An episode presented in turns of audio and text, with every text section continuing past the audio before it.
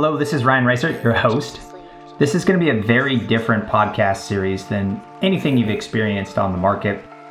What I'm trying to do is change things up a little bit. Rather than having a special guest and one topic with great conversation that goes away, we're going to host a series of experts and others who have perspective on different topics over a period of time. Gather that in a series of episodes and roll that out until we've really exhausted a topic. So hopefully you enjoy this podcast, and thanks again for listening in. All right, really excited to have the conversation today with Dan. You want to introduce yourself? Sure. Dan Cilley. I'm the co-founder of Vendor Neutral, CEO of Vendor Neutral. We help large enterprise organizations, actually buyers at all levels, simplify their sales tech selection process. Oh, fantastic. Well, I know you're going to have some really good feedback on some of the conversations when we talk about tools today. But again, really the goal of today is to talk about this rise of the coaching culture. We hear it all over the place, or revenue intelligence, which is on the technology side. And really curious to hear, do you believe in this? You know, you hear a lot of people talking about culture, but do you believe in this movement? No, it's absolutely a movement. It's a movement for constant improvement, right? So it's about efficiency and effectiveness and how quickly you can achieve your goals and objectives. And technology is absolutely leading the way. It's there are a number of pieces of resources out there, you know, especially supporting the sales enablement activities within organizations, you know, connecting the dots between sales and marketing, you know, enabling a customer to self-serve as well. So absolutely, the revenue enablement, or rev tech, like we like to call it, is absolutely taking off. So you're speaking it in the vein of technology, and that's a big part of this, because we create these segments or verticals because of technology, but it also starts a conversation around like, hey, are we missing out on something? And so obviously, if this is starting, why do you believe the movement is starting to catch fire, at least in tech? Is it because there's now software there, or is there something else that might be initiating this in today's environment? I believe it's the insights. So I believe it's the awareness that the artificial intelligence associated with revenue technology is providing. So it's surfacing coaching opportunities. It's providing an opportunity for a manager to use products like conversation intelligence tools, where they can, listen to the calls, pull out talk tracks, pull out next steps, pull out when certain terminology is used. Very effective resources. And I feel that the technology is surfacing so much more than we could have in the past, just by simply recording a phone call. So do you think it's becoming more of a thing only because the technology enables it? Or is there also kind of a growing need in terms of the kind of coaching and development of our people? Because I think that's the other side of this coin. And I'm really curious to really think about your take on this around when we think about a culture, right? People then say, well, we have the tool, but how does that work in terms of actually making that happen? What does that look like? I know, your company, you guys don't necessarily have a massive workforce, but maybe what you've seen at other companies, or how you're seeing it being adopted. What does that really mean? And what's the why behind that? Well, I feel like the culture is, again, we're looking at a lot of millennials now coming into the workforce, and millennials are eager to learn, self-educate, self-develop. They're competitive with their peers. And I believe that their willingness to work with their management team, work with their peers to self-develop utilizing these resources, whether it's insights from marketing, marketing qualified leads are now being surfaced into sales technology through a number of different resources. I really believe that it's becoming a culture where they may not have the longevity in many of these organizations. They may have a short period or a short-term employment with a lot of these organizations. But the fact is that they bring a lot of value while they're there. And because of that, they are now bringing a lot of awareness to. Can we stop that? I absolutely just totally messed it up. Right, we'll see if we can edit it out, but it's not a big deal. This is just a conversation, Dan. I mean, it's fine. So you know, just getting back into, you know, what is that looking like today, and why are we seeing this change? Is it just because of the technology, or is there a cultural shift? And I think you're in it right now, right? Like there's not really a need to edit this out, because I think this is a really important conversation, because, you know, I think especially millennials, I'm a millennial, I'm an elder millennial, but millennials get a bad rap around, you know, hard-headed and things like that. Right. But at the same time, there is now the ability to take not just the emotional side of developing folks, right, but now the objective data-driven side of things in a way that can actually allow folks who historically have had more challenging ways of engaging because of the I feel back in my day I did it this way type of mindset, which millennials don't respond to well. That's just how we are, especially if it's coming from an older generation. We just, for whatever reason, have that mindset. But when you start to bring data, and when you can use the data in a way that is not do it because I said, but do it because of this is the impact that it can accomplish, and if we're mutually aligned on this goal, then we can actually see it in a way that takes the emotion out of the equation, which I think is really interesting in the training and coaching side of this business, because you know, everything you learn in sales is like, oh, it's emotional first, it's not logic. However, there's an aha moment when you can actually get people to think about things. This is at least my brain. I mean, I think I get in the weeds with a lot of people, but when you can actually say, okay, here's literally how it works. I'm a math guy, so here's literally the numbers and how it works. Now all of a sudden, the feelings, they're okay. They make sense sometimes. You know, there's an art form to everything, but the reality is, you know, without certain action, whatever it might be, like changing your word, it's going to give a lift, or doing more activity, right? We're not going to see a change. And so you can move away from the he said, she said, how I feel, and you can move into, oh, we're rolling in the right direction. Let me try it. Measure it, adopt, change. Totally is that kind of where you're going with that? Yeah, I totally agree. I believe millennials and a lot of the SDRs, BDRs in the workforce today are looking to analyze the customer's behavior, looking to get a real keen understanding to how they can improve their engagement, how they can improve the opportunity to provide value to those buyers, to those prospects. You know, almost in a way that they want to attract, right? So it's not about selling. It's not out there, you know, pushing a product.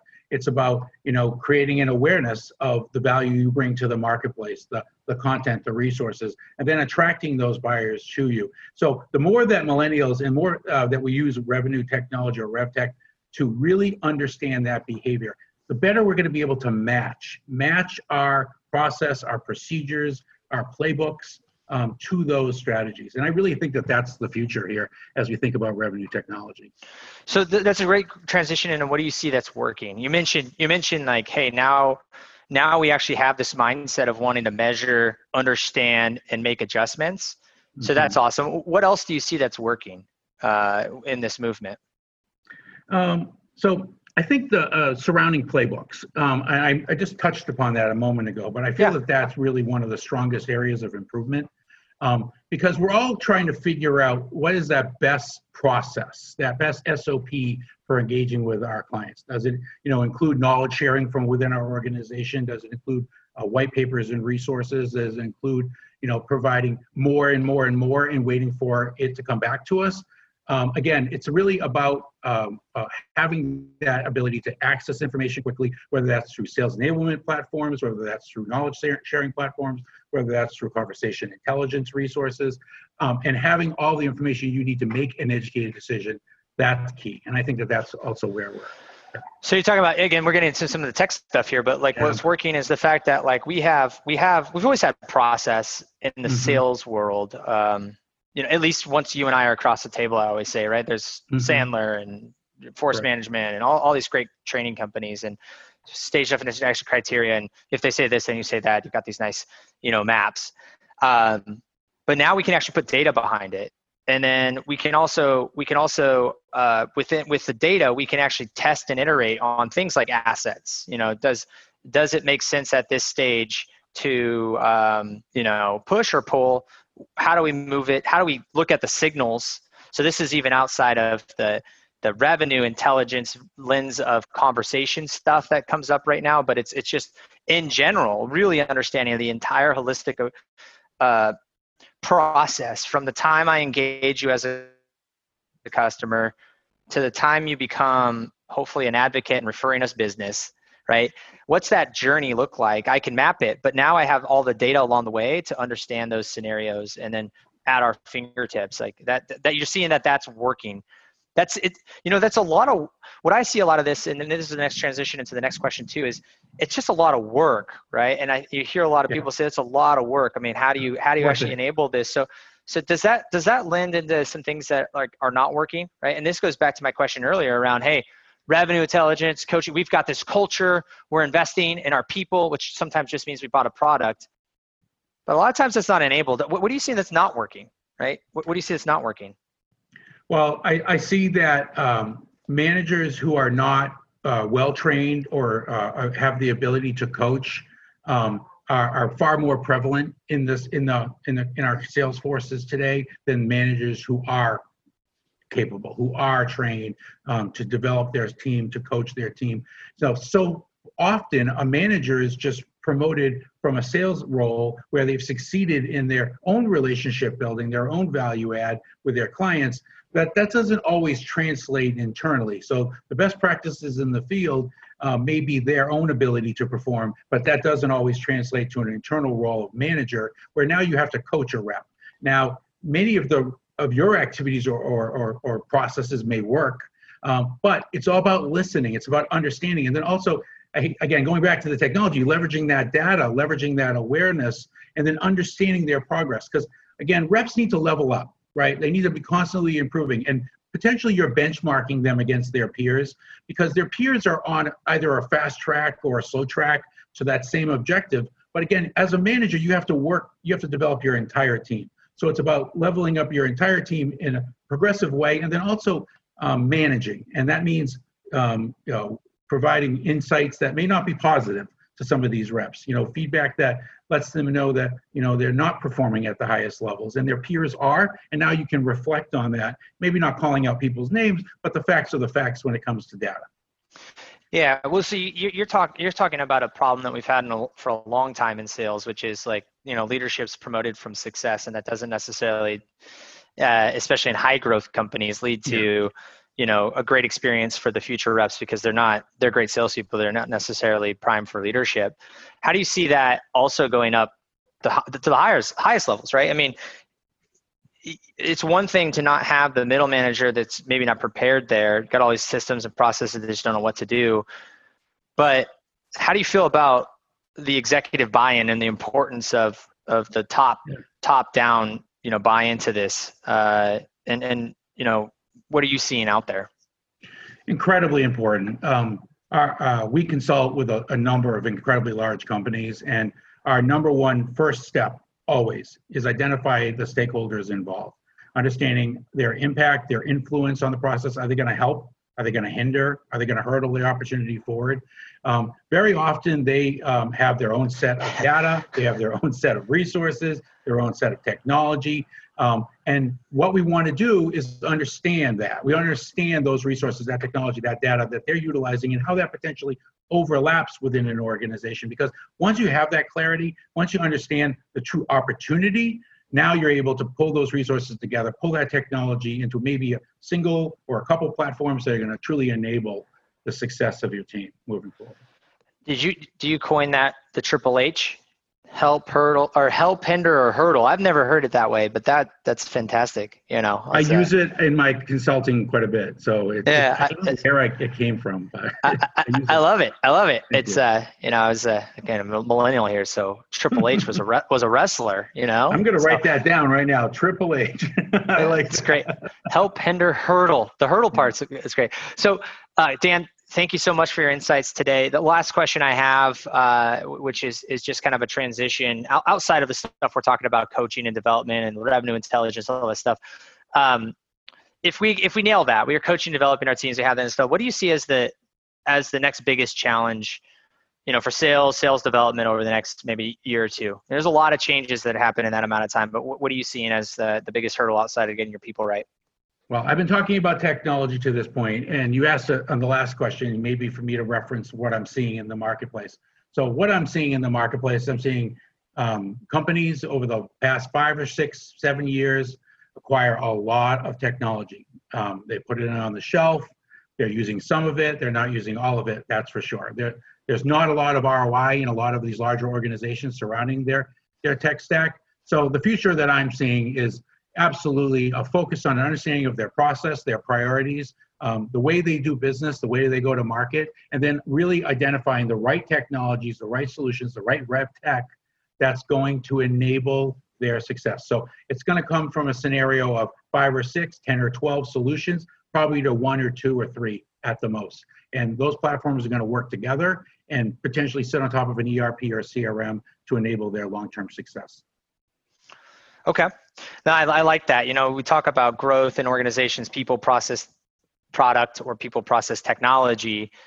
And, you know, if we can get our people right, coaching development, the challenge that you're saying here is like, hey, process and technology not necessarily working, and obviously, like, you know, the people equation. So being able to actually merge those in a seamless way is the most important thing now, and getting rid of some of the noise in the technology landscape. So what's really important there.